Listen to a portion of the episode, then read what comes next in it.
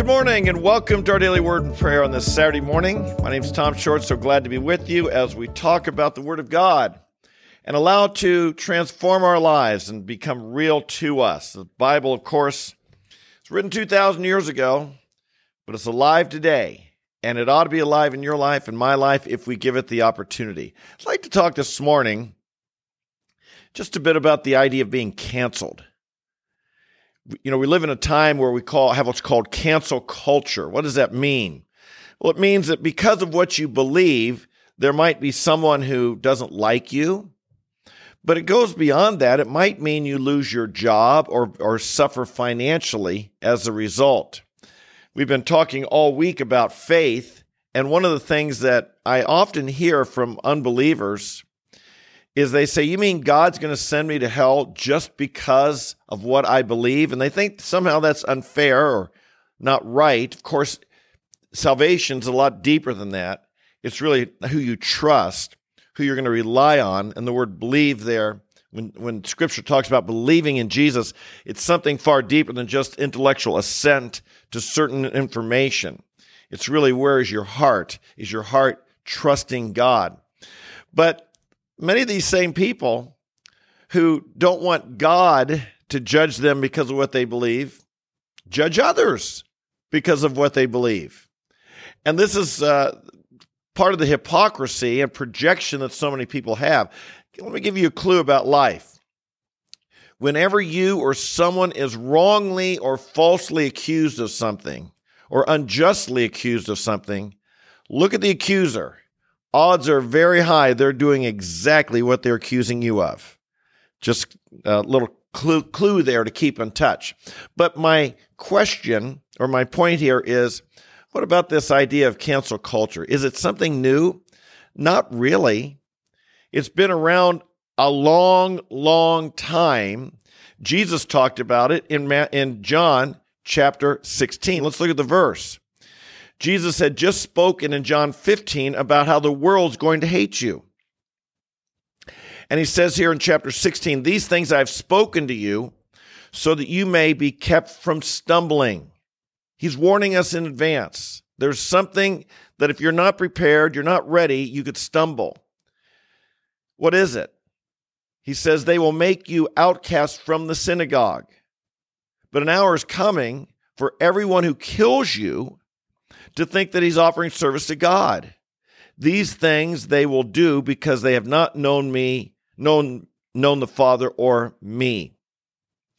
Now, the synagogue, it's interesting because the synagogue in the days of Jesus was more than a place where they gathered for religious activities. It was the center square. It was where they gathered to talk about all of life.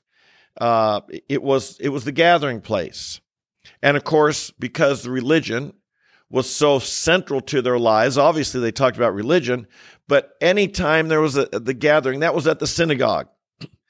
And to be put out of the synagogue meant you were to be ostracized from society. You'd be rejected. You'd be canceled. And people were canceled because they did not know the Father and they did not know Jesus. They'd be canceled over that. They'd be rejected because of that. And even to the point where people would think that by killing you, by killing the disciples, by killing the followers of Jesus, they were doing service to God. And so Jesus warned us that this was something that was coming. Now, nobody likes this, obviously. No one likes to be canceled. Everybody, everybody likes to be liked. Everybody likes to be accepted. It's just part of our human nature. Obviously, we're social creatures. We want to love and be loved. But Jesus warns us to be ready that that might not always be the case. You know, in our day, we have this increased measure of, we're not used to this in our day. We're having it again, but we're not used to it because in our country, we believe in what's called freedom and liberty. And it's always been assumed that you're, at least from a legal point of view, you're free to do things and not to be discriminated against because of what you believe, because of your religious beliefs, or your political beliefs or any other beliefs that that the idea that someone might not like you, they might not want to be your friend, they might not want to come to your house for dinner, well that's all that's their choice. But to be discriminated against business wise, to have a financial institution say they wouldn't do business with you. You can't you can't bank here to to uh, isolate you financially, or to lose your job, or to not be promoted, or to not be accepted somewhere, or to be uh, kicked off of a social media platform, something like this. That's kind of something we're not used to, and it's hard. A few weeks ago, I got some warnings from YouTube uh, from going way back to after the election and questions I had raised, and probably stronger than that, statements I'd made about the 2020 election.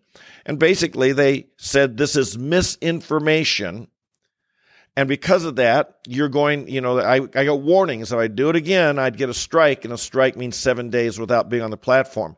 I want to tell you, it got, you know, uh, uh, my integrity, because my integrity is one of my greatest assets and, and a good name to me is valued more than money. It's valued more than a large number of people, a big following, to have integrity and honesty and, and to know that your word is good. That really troubled me that someone powerful would accuse me of misinformation.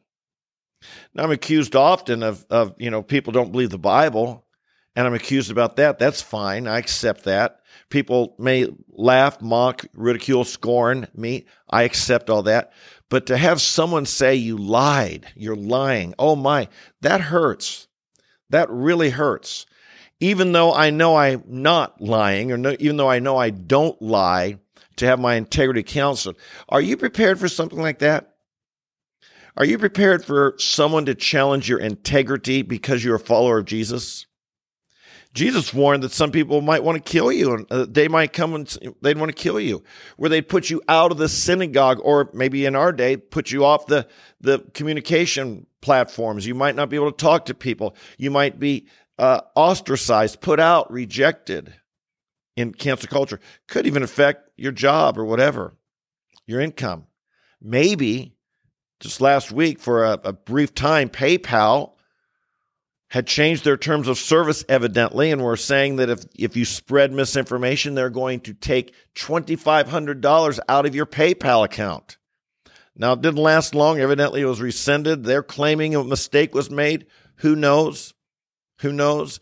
But I'll tell you, someone was considering, someone was had put forth the idea of fining people, a private organization, a private financial institution, taking money from people who they said spread misinformation.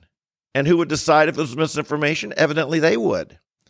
And like I said, I think a lot of people left the platform. I left PayPal last week, and a lot of people left, and then evidently they resented it, said it was all a big mistake. Who knows? Bottom line is this Are you, where do you stand?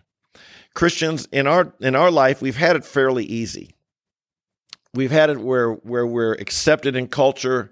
People might not agree. They might laugh. They might, you know, they might uh, mock us a little bit. But where true suffering has not really been part of our experience here in the United States, it could be coming our way. It might not be where you're thrown in a jail or you're beaten up. Like some people I know, even some people here come from India, where uh, a friend of mine that's on on right now has been physically beaten up for his faith and his uh, his witness of Jesus Christ by radicals who who hate the Christian message, and and he was hospitalized uh, over after the beating. We've not faced that, and we hope that day never comes. But the soft tyranny of cancellation, the soft tyranny of you can't have a voice, the soft tyranny of intimidation. That if you say such things, you know you're going to suffer. You know you're going to be, uh, you know you're going to suffer for it. So you just sit there and be quiet. My friends, in our day, what must we do? I think we must speak up. We must be courageous. We must realize we're on God's side. We must realize that our ultimate vindication comes from God, not from the world. We must, we, we don't make unnecessarily, uh, conflict unnecessarily because, to be honest, that's what the radicals do. That's what the left does. That's what the, the communists try and they realize that only progress will come through conflict. And so they want to encourage it. We, we're not seeking that out, but we stand for the truth when necessary. And can I say this? You know, I, go on campus and I preach the gospel, but lots of times it turns into a Q&A time and the Q and the questions often have to do with contemporary policy and the clash between Christian values and the world's values. And so often, people who would hate one another, by the end of the day, they're talking, they're respectful, they're listening to one another. This is so important. Through our social media and through our communication now, more and more people are only talking with people that they agree with. And I and I think that's, you know, there's benefit there, but there's danger there. The danger being that we, you wonder why we become more and more divided because people are only talking with, listening to, being affirmed by people they agree with. I believe a verse we often talk about here. The last verse of Romans chapter 12 do not be overcome by evil, but overcome evil with good. I want to encourage you talk with people you disagree with, listen to them they may be wrong, but they're not always wrong. There may be things they have to say. There may be concessions that you and I can make that will open the door to them listening to us. I've found if I listen to people, they'll listen to me. I found if all I want to do is preach to them, they'll want to preach to me. Can I give you this hint? In our country today, we're called to spread the gospel. We're called to persuade those. We're not called to just write off people who disagree with us, but we're called to persuade them and to win them. One way we open the door of communication so that we can win them is to listen to them. And I found that if you listen, people get talked out. They'll say all they've got to say, and then they'll listen to you. And when that happens, be ready to speak. Be ready to tell them something. We have the truth. We have the superior way. We can overcome evil with good.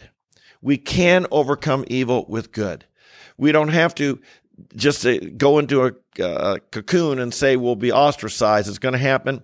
But rather, today, while we still have freedom, while we still have the ability, uh, it, it, uh, talk with people. Talk with people. And as you talk with people, listen to them and be ready to make your case. You come here every day, get in the Word of God every day. You be informed. We've got the better case, my friends. We've got the better case. We really do. And if people listen to us and hear us, I'm convinced when I go on campus, that's why I go. I'm convinced that we have the truth and it will prevail if people hear it. Problem is, we're not telling them. And that's what we need to do.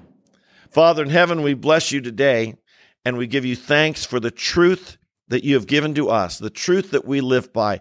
We thank you for the truth of your existence. We thank you that you are our creator and maker. We thank you that you are the sustainer of life. We thank, we acknowledge you are the judge of all life. Jesus, we thank you that you are the Savior of the world, the rescuer, the Lord come in human flesh. Hallelujah. We give you praise and blessing today. Jesus, you said you are the way, the truth, and the life. We believe that.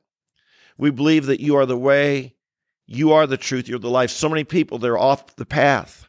They haven't found the way. They're on the path of death. They don't know the truth. And we thank you that you've tasked us with telling it. Lord, we think in a time when so many people just don't listen, they don't they reject, they they they've canceled and turned off, turned us off. I pray, Father, if that comes our way, we'd be prepared to stand firm and strong and courageously as children of God, as followers of Jesus. They you suffered, might we suffer with you. They canceled you. And if they cancel us, Lord, might we consider it a badge of honor but also while we can, while the days are available, while the freedom is here, Lord, might we be more courageous in initiating conversations, even with people we know would disagree with us. Teach us how to persuade them. Get, add persuasiveness to our speech. Help us to be people, Lord, who make the knowledge of God acceptable and understandable. And how we pray that in this day, that the gospel, this is the hope, Lord, this is the only hope we have left, that the gospel would spread rapidly in our day. We pray for it and bless you for it. In Jesus' name, amen, amen, and amen. All right, folks, God bless you. So glad to have you along with me today. You know, we come here every day, we get in the Word of God because we realize we need it. We need to be in the Scripture, we need to be encouraged by it, we need to be reminded of what God says. You might not get something new here every day, but you will get something you need to be reminded of. That's important. Sometimes we, you know, we say, well, am I going to learn something new? And we're always wanting to learn something new. Sometimes we just need to be reminded of what is true, what we already know, and we need to let it go deeper and deeper into our soul. One way that happens is repetition. And that's why we get here in the Word of God every day. And so we're here live Monday through every day, seven days a week at 8:30 a.m. Eastern Time. You can join us, or you can watch later in the day on the YouTube, or you can even just listen to the podcast on the Apple, Apple, Spotify, or Google platforms. Just search Tom the Preacher. So I'm so glad you're you're here with us today. If you're new, I hope you subscribe, hit the notify button, tell your friends, leave a like, like the video, and leave a comment. And if you're here every day, you know I love you. I'm so glad to be able to share the Word of God with people who are good soil, and the good seed of God's Word is falling on good soil, and that's you. So until we meet tomorrow, might God strengthen you. Might you be the light of the world, be shining as you know you are. We're the light of the world, so shine brightly and fear not. Fear not. We have the truth. Stand firm in it. Amen. God bless you. I love you guys. We'll see you tomorrow. Bye bye.